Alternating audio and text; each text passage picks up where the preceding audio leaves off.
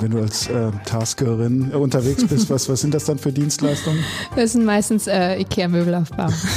das ist meine Und Spezialität. Lieblingsmodell? Alles mit Schubladen, da bin ich inzwischen sehr gut drin. Aber, äh, aber Packschränke sind doch nee, keine Packs. Wahnsinn. Ich halte mich da an kleinere Schubladengestelle. Die Wirtschaftsreporter. Der Podcast aus NRW.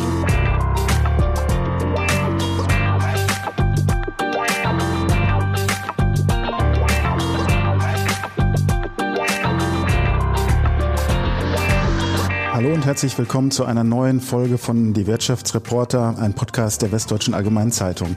Mein Name ist Ulf Meinke und ich bin Watz Wirtschaftsredakteur. Bei mir ist Begüm Zamann, die Europachefin der IKEA-Tochter TaskRabbit. Herzlich willkommen. Hallo. Ja, vielleicht, liebe Zuhörerinnen und Zuhörer, ist Ihnen der Name TaskRabbit schon mal aufgefallen in einem der IKEA-Möbelhäuser, denn dort ist die Marke an vielen Stellen präsent. TaskRabbit ist zum einen der Aufbauservice von IKEA. Ähm, das Unternehmen ist aber auch generell ein digitaler Marktplatz für Haus- und Heimwerkerarbeiten. Betrieben wird quasi eine große Vermittlungsplattform. Kleinere Reparaturen am Haus, Hilfe beim Umzug, Arbeiten im Garten, das sollen die sogenannten Tasker übernehmen, so die Geschäftsidee. In Deutschland ist TaskRabbit zunächst im Rhein-Ruhr-Gebiet und in Berlin an den Start gegangen. Das war im Jahr 2019, aber mittlerweile ist das Unternehmen auch bundesweit aktiv. Begün Zahmann, die heute bei uns ist, führt als Regional Director, so nennt sich das, die Geschäfte von TaskRabbit in Europa. Sie stammt aus Krefeld ähm, und arbeitet nun in London, ist heute Morgen hier hingeflogen. Wie genau. war der genau. Flug? Sehr gut, vor einer Stunde angekommen. Ja, Schön hier zu sein. Hier ist ja auch ein Stück weit Heimat. Ähm, Auf jeden Fall. Familie ist äh, auch noch ein bisschen hier, ne? Genau, alle hier im Ruhrgebiet. Ja, ich freue mich, dass das äh, Gespräch äh, äh, zustande gekommen ist. Ähm, ist ja auch immer ein bisschen Organisation dabei, äh, eine große Organisation, die muss sowas planen. Wir äh, freuen uns, dass die Achse London Essen steht und dass wir uns hier im Funke Verlagshaus in Essen ähm, zum Gespräch treffen. Äh, wir haben uns schon vor ja so gut einem Jahr mal getroffen, ähm, genau. muss man sagen. Äh, wir haben da so lange geplaudert und sind irgendwann zum äh, Unternehmens-Du übergegangen, sage ich mal. Insofern duzen wir uns jetzt einfach auch hier genau, weiter. Das können wir gerne weiterführen. Ja, die äh, Grundidee von äh, TaskRabbit. Ähm, man äh, kennt IKEA eigentlich als ein Unternehmen, äh, was dafür steht, dass äh, die Menschen die Möbel, die sie da mitnehmen, hinterher selber äh, aufbauen. Ähm, das ist sozusagen irgendwie auch der Markenkern von IKEA. Also die Frage, wozu braucht IKEA eigentlich TaskRabbit? Also wir merken äh, sehr, dass sich jetzt mit der Zeit viel verändert hat. Ähm, auch der IKEA-Kunde, auch in Deutschland, möchte, ähm, viele zumindest, möchten Hilfe haben, möchten sich das Leben erleichtern. Und insgesamt, glaube ich, ums Haus herum, äh, gerade nach der Pandemie auch, ähm, äh, gucken Leute, dass sie mehr bewusst äh, ihre Zeit aufteilen und dann auch gucken, ob, wollen sie vier, fünf Stunden an einem Samstag ähm, den Ikea-Schrank aufbauen oder wollen sich Hilfe holen und den Tag im Park verbringen. Ja. Und ähm, das sehen wir, also wir verdoppeln jedes Jahr wieder die Anfrage, auch in Deutschland äh, und es wird mehr und mehr. Mhm. TaskRabbit ist ja ein eigenständiges Unternehmen, genau. gehört aber zur IKEA-Gruppe. Wie ist da diese äh, Zusammenarbeit? Also wie ist da dieses Verhältnis IKEA-TaskRabbit? Ja, ähm, wir gehören zur Inka-Gruppe. Also wir sind technisch. Äh, Inka steht äh, quasi ist die Holding genau, von Ikea, ne? Genau, so. genau. Äh, wir sind Schwester-Companies. Äh, ähm, wir partnern in allen unseren Ländern. Ähm, das heißt, wir bieten ähm, Möbelaufbau durch Ikea an, aber es geht auch darum, ähm, das Leben ums Haus herum insgesamt zu erleichtern. Also auch mit IKEA gucken wir schon, dass wir ähm, auch andere Dienstleistungen anbieten und gucken, was, was die Anfrage wirklich ist in den Ländern. Die ist teilweise sehr verschieden. Ähm, in Deutschland äh, sind die beliebtesten äh, Tasks meistens um kleinere Reparaturen, Malerarbeiten, aber auch der Möbelaufbau ist super beliebt. Mhm. TaskRabbit, ähm, das ist ein Start-up, was groß geworden mhm. ist. Ähm, ich glaube in San Francisco äh, gegründet. Ne? In Boston, Boston, ja, 2008. Also ähm, ja, wir denken zwar immer noch, dass wir ein Start-up sind, aber grundsätzlich sind wir schon eigentlich ähm, ein ähm, ja, 14 Jahre altes Unternehmen. Ähm, über 9 Millionen Tasks wurden bereits gebucht. Ähm, das heißt, 2008 hat es wirklich angefangen mit einer ganz simplen Idee äh, von Lea Busk, unserer Gründerin, ähm, die wirklich gedacht hat, okay, ich brauche Hundefutter, es ist ein Schneesturm und es ist keiner, der mir helfen kann. So hat das angefangen und dann ist es natürlich größer geworden. Mit den Jahren hat sich in, ähm, äh, in den USA wurde expandiert zuerst und dann 2017 ähm, hat dann die Akquise von Ikea, von der Inka-Gruppe stattgefunden und seitdem sind wir wirklich ähm, ja, explodiert quasi, gerade in Europa. Also als ich angefangen habe bei Taskarbeit, waren wir in einer Stadt, das war in London. Ähm, inzwischen sind wir in sechs Ländern und in tausenden von Städten in Europa und ähm, ja, es hat sich super entwickelt für uns. Die Grundidee ist äh, die Vermittlung. Ne? Also man hat jetzt genau. nicht, die Tasker sind nicht bei Ihnen angestellt, genau. äh, sondern äh, man bringt Leute zueinander. Ne? Wie funktioniert das? Genau, wenn man es ein bisschen simpel sehen will, geht es eigentlich nur um die Verbindung. Also wir sind eine Plattform, die Menschen verbindet, Menschen, die Hilfe brauchen, ums Haus herum vor allen Dingen mit äh, Menschen, die ihre Hilfe anbieten. Äh, und da geht es vor allen Dingen um das Lokale auch, ähm, also dieses Grund, dieser Grundbegriff von Nachbarn helfen Nachbarn ist so die Grundlage von unserem äh, Businessmodell, ähm, dass wir wirklich gucken, wer bietet seine Hilfe an, wer möchte ein paar Stunden äh, sich etwas dazu verdienen und wer braucht Hilfe und wie kriegen wir die Leute zusammen ähm, auf die effektive Weise und machen das einfach simpel und flexibel für alle Beteiligten. Am Ende ist es auch natürlich ein Geschäft und nicht nur reiner Nachbarschaftsdienst natürlich. sozusagen. Wer verdient da wie, wo? Genau, also ähm, bei uns äh, sind die Tasker komplett flexibel, die setzen ihren eigenen Stundenlohn. Um, um eine Referenz zu bieten, in Deutschland ist der, so der durchschnittliche Stundenlohn liegt er bei 23 Euro. Ähm, das kommt aber auf die ähm, Kategorie an, also Elektriker arbeiten und Möbelaufbau, das kann schon verschieden sein. Ähm, und der Tasker verdient den kompletten Verdienst, nimmt er mit nach Hause. Das heißt, wir nehmen nichts vom Tasker weg. Der Kunde äh, bezahlt bei uns eine Gebühr. Ähm, die Gebühr geht vor allen Dingen darum, dass äh, die Vermittlung stattfindet, aber auch darum, dass wir einen Happiness Pledge anbieten, das heißt eine Zufriedenheitsgarantie, falls irgendetwas schief geht, dass wir dem Tasker sowohl als auch dem Kunden helfen können. Ja, der Tasker, der muss sich allerdings dann auch selbst versichern und um alles drumherum kümmern sozusagen. Das, das äh, ist ja sonst auch eine wichtige Aufgabe eines Arbeitgebers, richtig, die liegt ja. dann bei den Leuten selbst. Ne? Genau, der Tasker ist komplett autonom. Äh, das heißt, ähm, er muss sich um die Praktikalitäten äh, drumherum kümmern. Das heißt aber auch, dass er sich komplett aussuchen kann, wann er arbeitet, wo er arbeitet, wann er nicht arbeitet. Äh, und das ist vor allen Dingen ähm, nach der Pandemie mehr und mehr beliebt, dass Leute wirklich gucken wollen, sich etwas dazu verdienen. Wir haben Tasker von allen möglichen Lebensschichten. Eltern, die ein paar Stunden Zeit haben zwischen dem Schulabholservice, ähm, sage ich mal, ähm, aber auch äh, Leute, Rentner zum Beispiel, sind eine ganz beliebte Gruppe, die einfach noch nicht ganz aussteigen wollen und noch ein paar, ähm, paar Jahre, ja, der Gesellschaft ihre Dienste anbieten möchten. Was ja bemerkenswert ist, ähm, wenn man IKEA als so eine ganz große Organisation nimmt, ein Konzern, äh, ähm, dass man dann, äh, ich sag mal, so eine sehr kleinteilige Aufgabe äh, in, in so ein Konstrukt reinnimmt. Das klingt jetzt vielleicht ein bisschen abstrakt, aber ich glaube, ganz viele Konzerne haben ja auch dann viel, gerne viel Sicherheit in der Organisation. Jetzt hat man hier so auch so ein bisschen hemdsärmeligen Ansatz. Ähm, geht das denn gut oder gibt es öfter mal auch Knatsch? Wenn man dann jetzt mal irgendwo so jemand äh, sich dann herbeiklingeln müsste, sozusagen als Nachbarschaftshilfe, äh, das, das wirkt ja erstmal ein bisschen ungewöhnlich. Ne? Ja, das kann schon sein, aber das äh, Wichtige wirklich an der Plattform ist, dass man äh, die Übersicht bewahren kann, als Task, aber auch als Klient. Also man sieht die Rezension zum Beispiel, man sieht, wie viele ähm, Tasks und Aufgaben der Tasker schon gemacht hat, man sieht, welche er gemacht hat und was die Bewertung war. Das heißt eigentlich, der Markt reg reguliert sich selbst. Die Tasker haben einen ähm, großen Anspruch an sich selbst und wollen ihre vier, fünf Sterne äh, sehr gerne auch hochhalten. Das heißt, ähm, dass sie wirklich meistens, also die absolute 98 Prozent unserer Tasker haben über viereinhalb äh, Sterne. Das heißt, es geht wirklich darum, der Tasker ist schon sehr bewusst, geht er zur Arbeit und macht meistens auch die Arbeit sehr gerne und sehr sorgfältig. Und der Kunde hat dann wirklich ganz im Gegensatz zu einem traditionellen Auftrag den Einblick, den er eigentlich normalerweise gar nicht hat, ähm, was andere Kunden gedacht haben beim Möbelaufbau oder bei den Malerarbeiten oder in anderen Tasks. Wie viele Menschen sind da so äh, unterwegs? Ähm, ich weiß nicht, pro Tag oder in der Woche oder im mhm. Jahr? Also hier im Ruhrgebiet allein haben wir über 10.000 Tasker, ähm, die ihre Dienste anbieten. Natürlich ist das flexibel, das heißt nicht, dass alle 10.000 jeden Tag arbeiten. Äh, in Deutschland insgesamt haben wir seit dem Start Zehntausende von Taskern haben sich bei uns angemeldet. Das steigt auch Jahr zu Jahr. Wir haben ähm, einen großen Nachdrang gesehen, vor allen Dingen ähm, seit April. Ähm, auch weil sich die Krise etwas verstärkt hat und weil wirklich viele Menschen flexibel arbeiten wollten und sich etwas dazu verdienen wollten.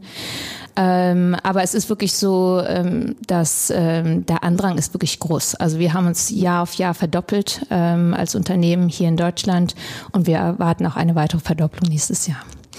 Verdopplung, was die Aufträge und die genau. Zahlen angeht. Und auch den Verdienst von den Taskern. Ähm, und das ist uns sehr wichtig, da die Arbeitsmöglichkeiten zu schaffen. Also wir sehen wirklich unseren Job darin, mehr und mehr Bedarf zu schaffen. Also die, die Tasker wollen mehr Arbeit, das sehen wir verstärkt, ähm, auch gerade seit Sommer. Oh, und die Tasker werden also im folgenden Jahr bei uns äh, mehrere Millionen Euro verdienen können auf unserer Plattform. Jetzt sind wir natürlich in schwierigen Zeiten unterwegs. Ähm, wir kommen aus der Pandemie. Ähm, jetzt ähm, spürt man auch hierzulande die Kriegsfolgen. Wie wirkt sich das auf Ihr Geschäft aus? Genau, mehr und mehr ähm, glaube ich, dass die Menschen klassische Arbeitsmodelle hinterfragen und viele möchten sich sehr bewusst etwas dazu verdienen. Ähm, der Andrang definitiv steigt. Ähm, auch in Deutschland sehen wir das äh, sehr verstärkt. Also wir sehen das wirklich als unseren Job, vor allen Dingen die Anfrage zu erhöhen. Das heißt, ähm, die Balance zwischen An Bedarf und Anfrage äh, muss bestehen bleiben, damit auch wirklich die Tasker so viel verdienen können, wie sie möchten und wirklich so viele Tasks machen können, wie sie sich aussuchen. Ähm, das ist sehr wichtig, damit ähm, wirklich der Tasker bei uns ähm, ja, sehr gerne auf der Plattform ihrer, äh, seine Dienste anbietet und äh, weiterhin tast. Es sind ja auch ähm, Dienstleistungen, die ähm, ja artverwandt sind mit Handwerksdienstleistungen. Äh, ähm, hierzulande kennt man es auch, dass man öfter mal warten muss, bis ein Handwerker da ist. Ähm, wie sieht das denn mit Wartezeiten bei TaskRabbit aus? Ja, das ist das Gute an der Plattform. Also ähm, wichtig ist wirklich, dass wir diese Flexibilität beibehalten für den Tasker, aber auch für den Klienten. Also bei uns ähm, kann man ab demselben Tag schon einen Tasker buchen. In, in den meisten Kategorien, in den meisten Fällen ist das möglich. Aber definitiv äh, für den nächsten Tag, ähm, das ist uns sehr wichtig, dass wir das äh, bewahren, damit der Kunde wirklich diese Flexibilität und die Hilfe auch schnell bekommt. Klar, klassische große Projekte ähm, werden immer noch von ähm, Handwerkerbetrieben gemacht. Bei uns geht es wirklich um die schnelle Hilfe, die ähm, man ums heraus einfach ein bisschen das Leben erleichtert kriegt. Merken Sie da manchmal vielleicht auch einen ähm, Argwohn oder dass das Handwerk kritisch da drauf schaut und sagt, ja, jetzt kommt da eine Konkurrenz von dieser Seite? Also bis jetzt nicht. Ähm, also wir, wir sehen uns auch nicht so in dem Bereich, wo wir etwas wegnehmen möchten. Es geht wirklich dazu, ähm, dass wir da etwas hinzufügen auf den Markt, äh, das vorher vielleicht in dieser Art nicht da war. Ähm, von daher nein, das sehen wir nicht. Was gibt den Kunden Sicherheit äh, in diesem äh, Modell? Ähm genau, die, die Sicherheit, die sieht der Kunde vor allen Dingen erstmal daran, dass er sich den Tasker bewusst aussuchen kann. Das heißt, er kann Rezensionen und alles ähm, sehr transparent einsehen. Äh, damit fängt das an, aber klar, ähm, es kann immer etwas schiefgehen. Ähm, da haben wir den Happiness Pledge, unser Zufriedenheitsversprechen, ähm, wo dann TaskRabbit wirklich äh, den Support bietet und eingreift und guckt, dass wir das alles wieder hinrichten, falls etwas schief geht. Dann kann man anrufen und sagen, hallo, wir haben ein Problem. Genau, man kann TaskRabbit kontaktieren und ähm, wir gucken dann, dass wir so schnell wie möglich entweder Hilfe beschaffen oder gucken, wie wir es sonst ähm, gut machen können für den Kunden. Mhm. Man kennt ja aus dem digitalen Bereich ähm, auch so eine rund um die Uhr Mentalität. Also wenn ich jetzt äh, bei Amazon was kaufen möchte, kann ich das auch am Sonntag machen. Kann ich auch äh, bei Ihnen sonntags äh, einen Handwerker bekommen? Das kann man, ja. ja kann man machen. Ähm, aber es ist, wie gesagt, wir bestimmen das als Unternehmen nicht. Ähm, wir bereiten nur die Plattform vor. Die Plattform natürlich ähm, besteht 24-7. Ähm, und wenn der Tasker seine Dienste Sonntag anbieten möchte, dann ähm, und der Kunde das in Anspruch nehmen möchte, dann ähm, ja, kann das sehr gerne sonntags passieren. Das ist übrigens auch sehr beliebt. Sonntags ist ein sehr beliebter Tag bei uns. Mhm. Ja, ist bemerkenswert. Ne? Man äh, hätte ja mhm. vermutet, dass es da rechtlich äh, vielleicht Probleme gibt, aber ich äh, unterstelle mal, äh, dass ein großes Unternehmen, was zu IKEA gehört, das überprüft hat. Ne? Ja, natürlich. Also die Tasker sind ja autonom. Das heißt, es wird nichts von uns bestimmt. Wenn der Tasker seinen Dienst anbieten möchte und der Kunde das in Anspruch nehmen möchte, dann ist das okay. Mhm. Vielleicht noch mal so ein bisschen zu verstehen, ähm, was der Gedanke äh, dieses Unternehmens ist. Ne? Es ist im Grunde ein Digitalunternehmen. Ne? Genau, wir sind eine Plattform äh, und eigentlich stellen wir nur die Verbindung her. Das ist wirklich ähm, simpel gesehen unser Job. Und wir gucken natürlich, dass alles so simpel wie möglich funktioniert, so einfach und äh, flexibel wie möglich funktioniert. Das heißt, wenn man was ändern muss, wenn man die Zeiten ändern muss, man kann mit dem Tasker kommunizieren, man kann äh, sich gegenseitig anrufen und die Details besprechen, man kann besprechen, ob die Wand äh, aus Beton ist oder sonst irgendwas und um wirklich sicherzustellen, dass am Ende äh, der Task gut ausgeführt werden kann. Und man kann natürlich alles verschieben flexibel. Das ist, geht beides von Tasker-Seite, auch von Kundenseite. Das ist natürlich ähm, nach Absprache äh, geregelt. Aber es ist sehr wichtig, dass wir so wenig wie möglich eingreifen. Äh, wir wollen das wirklich den Tasker und dem Kunden überlassen. Und das klappt in den meisten Fällen sehr gut. Gibt es eine TaskRabbit-Unternehmenskultur, äh, die sich durch bestimmte Dinge auszeichnet? Spezieller Umgang miteinander oder bestimmte Werte oder so? Ja. Oder ist das alles für zu hochtrabend?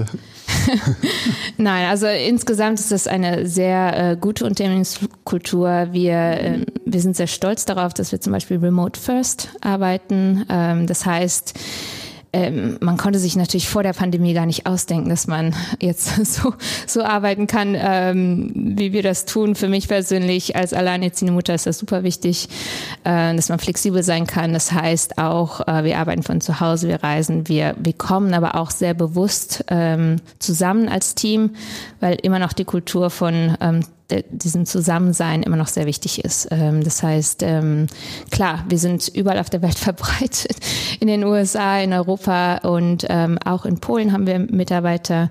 Ja, also im Moment funktioniert das wunderbar. Ich arbeite sehr gerne bei Tassel, schon über drei Jahre und das wird auch weiter so führen. Also Remote First, das äh, kann man sozusagen äh, übersetzen in äh, Homeoffice ist in Ordnung sozusagen. Also die Menschen dürfen gerne von zu Hause arbeiten und müssen nicht immer ins Büro. Definitiv nicht. Nein, das ist flexibel gestaltet. Ähm, man kann das autonom bestimmen. Ähm, wir haben auch keine festen Büros äh, gar nicht mehr da. Ähm, aber wir gucken so, dass wir schon zusammenkommen und dass es nicht remote only ist. das ist, glaube ich, wichtig, zumindest für uns in unserer Unternehmenskultur ist das schon ein großer Unterschied, dass wir schon immer noch als Menschen zusammenkommen und als Team zusammenkommen. Aber keine festen Büros. Also es gibt Nein. nicht eine zentrale in London oder sowas? Nein, da sind wir auch sehr stolz drauf. Ähm, also wir kommen ähm, zusammen in verschiedenen Orten, teilweise in Amerika, teilweise in äh, Europa, auch in verschiedenen äh, Plätzen. Meistens in London, weil die meisten ähm, schon auch immer noch in, ansässig sind in London, ich auch. Aber ähm, ja, das Wichtige ist, dass es flexibel bleibt, dass es äh, autonom bestimmt werden kann vom äh, Mitarbeiter aber trotzdem ähm, wir schon auch sehr bewusst regelmäßig einmal im Monat, mehrmals im Monat auch zusammenkommen. Wie viele Menschen arbeiten äh, in der, ich sage jetzt mal klassisch hätte man gesagt, in der Verwaltung äh, dieses Unternehmens? Also wir sind insgesamt äh, ungefähr 370 äh, Mitarbeiter, also weltweit? Sehr, weltweit? Ja, weltweit. Mhm. 90 in London. Ähm, in Europa sollte ich sagen, also in London und auch in Polen äh, verbreitet. Und ähm, natürlich ähm, sind das nicht unsere Mitarbeiter, aber Tausende von Tasker, die wir auch betreuen äh, dadurch. Aber die Mitarbeiter selbst äh, sind eher ähm, ein kleines Unternehmen, ein kleines Team. Wie ähm, wird man Chefin eines solchen Unternehmens? Wie, wie ist das gekommen? Ähm, ja, ich habe äh, vorher 15 Jahre für IKEA gearbeitet. Ähm, ich bin 2007 nach London gezogen, viele internationale Führungspositionen gehabt.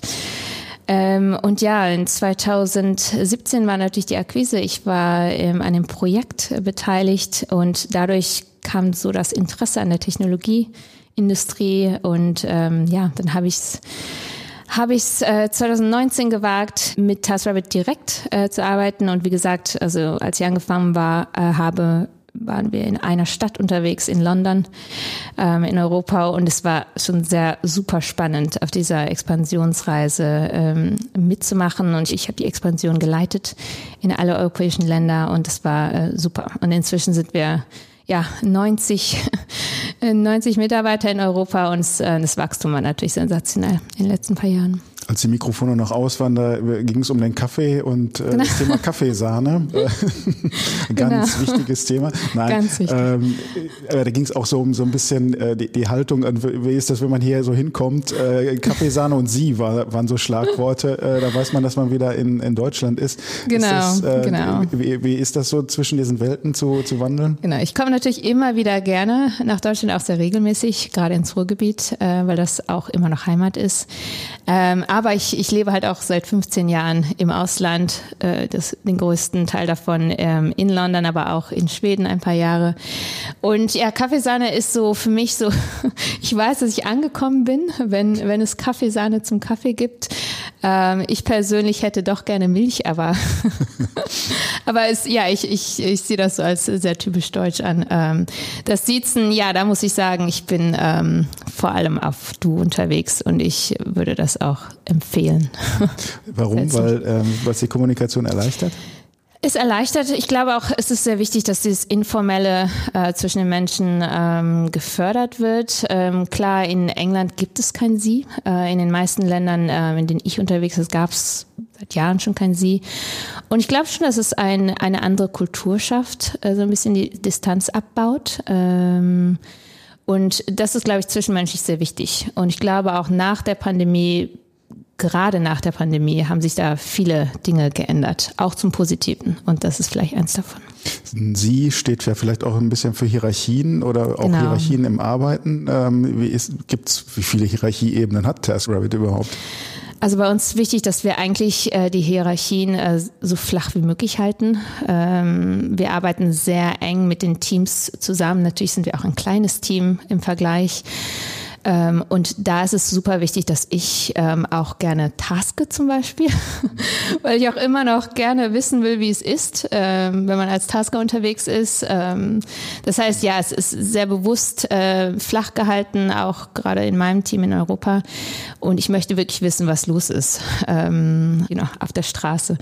Aber ähm, das ist wichtig und das ist mir persönlich auch wichtig, äh, dass wir da gucken, wie es den Menschen geht, den Mitarbeitern, aber auch den Taskern selbst und das wirklich, wie die Erfahrung ähm, aussieht, um wirklich zu gucken, dass, wie wir das besser machen können. Ähm, und ja. Wenn du als äh, Taskerin, kann man, da gibt es ja überhaupt eine weibliche Form? Ja, ja, ja Taskerin, okay. ja. Unterwegs bist, was, was sind das dann für Dienstleistungen? Das sind meistens äh, IKEA-Möbelaufbau. das ist meine Und Spezialität. Lieblingsmodell? Ähm, alles mit Schubladen, da bin ich inzwischen sehr gut drin. Ähm, aber, äh, aber Packschränke sind doch nee, echt keine Packs schön Wahnsinn. Bei mir nicht. Ähm, aber es gibt sehr viele Tasker, die da sehr gut drin sind. Also ich, ich halte mich da an kleinere Schubladengestelle. Ja, man könnte auf die Idee kommen, dass TaskRabbit geschaffen wurde, weil es die Packschränke gibt. Ne? Das, das, äh, das, da würde ich äh, definitiv empfehlen, sich Hilfe zu holen. ähm, ähm, der, der Name Begüm Zaman äh, legt nahe, dass da äh, auch das, was man dann immer so Migrationsgeschichte nennt, da auch dahinter genau. steckt. Äh, zweite Generation äh, einer ähm, Einwanderfamilie aus der Türkei, ne? Genau. ist richtig. Genau. Weißt du da viel über deine Wurzeln? Ja, also meine Eltern sind äh, 1971 aus äh, der Türkei nach Deutschland gezogen, zunächst nach München, dann aber auch äh, schnell ins Ruhrgebiet, äh, nach Krefeld damals und sind geblieben. Also über 50 Jahre inzwischen. Ähm, ich bin in Deutschland geboren, aufgewachsen in Krefeld. Ähm, bin dann zum Studium nach Hamburg gekommen. Aber ja, es ist schon ähm, immer noch ein sehr wichtiger Teil ähm, ja, meiner Kultur. Gerade auch zu sehen als Kind, wie meine Eltern arbeiten mussten, wie viel sie reinstecken mussten, um ähm, hier anzukommen, anerkannt zu werden, sich ein Leben zu schaffen und den Kindern ein gutes Leben zu schaffen. Und gerade diese Arbeitsethik, ähm, äh, ja, davon habe ich viel gelernt und die inspiriert mich auch heute noch. Ist das dann sozusagen auch so ein bisschen ein Hochkämpfen irgendwie oder, oder äh, hast du das gar nicht so empfunden? Also ich glaube, als Kind ähm, war mir das nicht so bewusst, zumindest nicht zu, zu der Zeit selbst. Wenn ich jetzt zurückblicke schon, äh, muss ich sagen, gerade auch im Vergleich zu vielen anderen zweiten Generationen ähm, Migrantenkindern ähm, war das definitiv vielleicht nicht der gleiche Ausgangspunkt, äh, zumindest nicht zu der Zeit. Äh, ich glaube, es hat sich viel verändert und ich glaube, heute ähm, sind einige Dinge auch ähm, deutlich besser geworden und deutlich gleichberechtiger geworden. Aber klar, im Rückblick äh, muss ich schon sagen, ja, es gab schon Unterschiede. Die habe ich so nicht bewusst wahrgenommen. Ich selbst jetzt nicht, andere vielleicht schon. Ähm, trotzdem ähm, glaube ich, so dieses Dranbleiben und hart arbeiten wurde auch gerade von der Familie gefördert, aber es wurde auch irgendwie erwartet, dass man ein bisschen mehr reinsteckt als vielleicht ja deutsche Freunde oder deutsche ähm, ähm, Kollegen seiner Zeit. Ähm, aber ja, zu der Zeit muss ich sagen, war mir das nicht so bewusst. Aber wenn ich zurückblicke, gab es da schon Momente, wo, wo, wo das sicher äh, passiert ist. In Deutschland wird ja viel ähm, über, darüber diskutiert, dass wir vergleichsweise wenige Frauen in Führungspositionen mhm. haben. Also wenn man sich da jetzt dann die DAX-Ebene anguckt, äh, mhm. da sucht man dann äh, lange nach, nach den äh, Frauen. Ist ja bei dir auch, für mich empfinde ich zumindest so ein bisschen eine Vorbildgeschichte, dass so eine große Organisation auch von einer Frau äh, geführt wird. Ähm, ich weiß nicht, wie ist dein Bild darauf? Ich blicke natürlich als Mann darauf, das, das, mhm. das ist klar. Ähm, ist vielleicht in, in in, äh, in so einer internationalen Organisation leichter als in, in Deutschland? Ähm, das kann ich so nicht beurteilen. Ich hab, äh, bin ja auch seit 15 Jahren äh, raus, aber klar, ähm, ich habe das als Frau nie in Frage gestellt. Ich glaube, das ist auch sehr wichtig, das nicht in Frage zu stellen als Frau, ob man da irgendeinen Recht oder ob da irgendwas anders ist, wenn man eine Frau ist. Aber trotzdem, ähm, klar, ich glaube schon, dass das eine Vorbildgeschichte ist und ich hoffe auch, meine Tochter, die ist inzwischen neun, ähm, dass sie es leichter haben wird, äh, sagen wir mal so. Es ist ähm, definitiv gerade am Anfang der Karriere schwierig, eventuell auch schwieriger gewesen, ähm, als Frau in einer Männerwelt durchzukommen, gerade in den Führungsebenen. Aber ja, ähm, es, es hat gedauert und es hat auch viel harte Arbeit gebraucht, mit Sicherheit. Und ich hoffe auch, es hat sich viel verändert, muss ich sagen. Gerade in den letzten äh, drei, vier, fünf Jahren äh, hat sich, glaube ich, für die Frauen viel verändert. Trotzdem, glaube ich, auch müssen wir immer noch alle zusammen daran arbeiten, gerade auch in Deutschland, ähm, da die Blockaden abzubauen. Oft ist ja auch äh, so eine Art Karriereknick, so, äh, so blöd wie das klingen mag, wenn ein Kind kommt, mhm. weil einfach nur ganz viel äh, zusätzliche andere Aufgaben noch mhm. dazukommen. Aber ähm, irgendwie äh, scheint es ja hingekriegt zu haben. Ne? Ja, also ich kann nicht sagen, dass es einfach war. Ähm, es ist auch immer nicht einfach. Aber es ist ähm, schon so, dass, wie auch eben gesagt, dieses Infragestellen, ich habe das nie in Frage gestellt, ob es die Karriere oder ob es das Kind ist.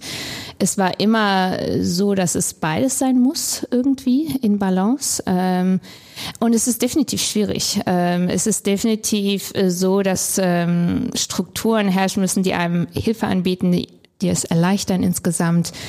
Es geht aber auch darum, dass ähm, ja nicht nur die Frauen ähm, gucken müssen, wie sie es hinkriegen, sondern auch die Gesellschaft insgesamt, aber auch die Väter und insgesamt die Familie, würde ich sagen. Ähm, ich glaube aber auch, dass eins der positiven Dinge, die nach der Pandemie gekommen sind, ist ganze flexible Arbeiten und ein bisschen mehr bewusst entscheiden, wo man ist am Tag, dass man nicht 18 Stunden im Büro sitzt. Ähm, das hilft insgesamt schon sehr und ich hoffe, dass viele Frauen das ähm, einfordern und auch ähm, ja in Anspruch nehmen. Thema Quote, wie, wie findest du äh, eine Quote? Ähm, ja, das, Quote, das ist ein sehr deutsches Thema für mich, so aus meiner Perspektive. Also es ist äh, zum Beispiel in England gar nicht so ähm, bewusst diskutiert. Ich ähm, glaube nicht, auch nicht, dass es eine gibt ähm, in den meisten äh, Unternehmen.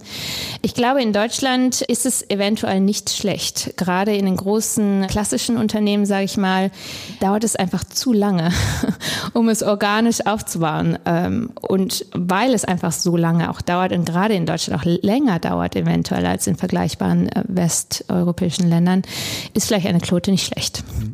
Wie ist das bei den äh, Taskern oder Taskerinnen? Ähm, mhm. Gibt es da eigentlich auch viele Frauen, die äh, solche Sachen machen?